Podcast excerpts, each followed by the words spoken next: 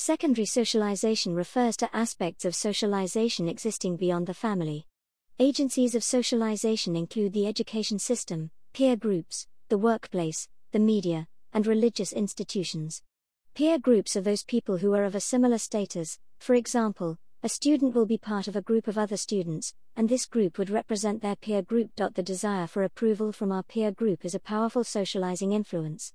Peer group pressure to conform may influence an individual's self identity and behavior and may promote conformity to the wider norms of society. In some cases, peer group pressure can promote deviance from wider societal norms. Our ability to find and keep a job suggests that a person is beginning to conform to the wider norms of society. The conformity also includes the ability to communicate and get along with work colleagues at all levels. Although people are socialized into their culture from birth, workers need new socialization into the workplace.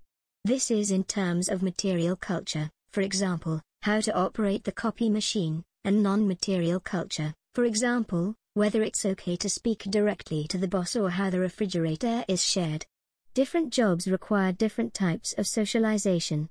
In the past, Many people worked a single job until retirement. Today, the trend is to switch jobs at least once a decade. Many of the rites of passage people go through today are based on age norms set up by the government. Being defined as an adult usually means being 18 years old.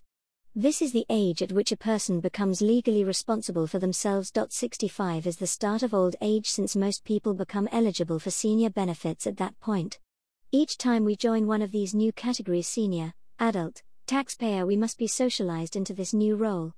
These age norms mark the points at which we need socialization into a new category. Hey everyone, thanks for taking the time to listen to this episode. I hope it was useful for your learning. Make sure you consolidate your knowledge by clicking the link in the bio to be taken to the free online course. Good luck with your studies!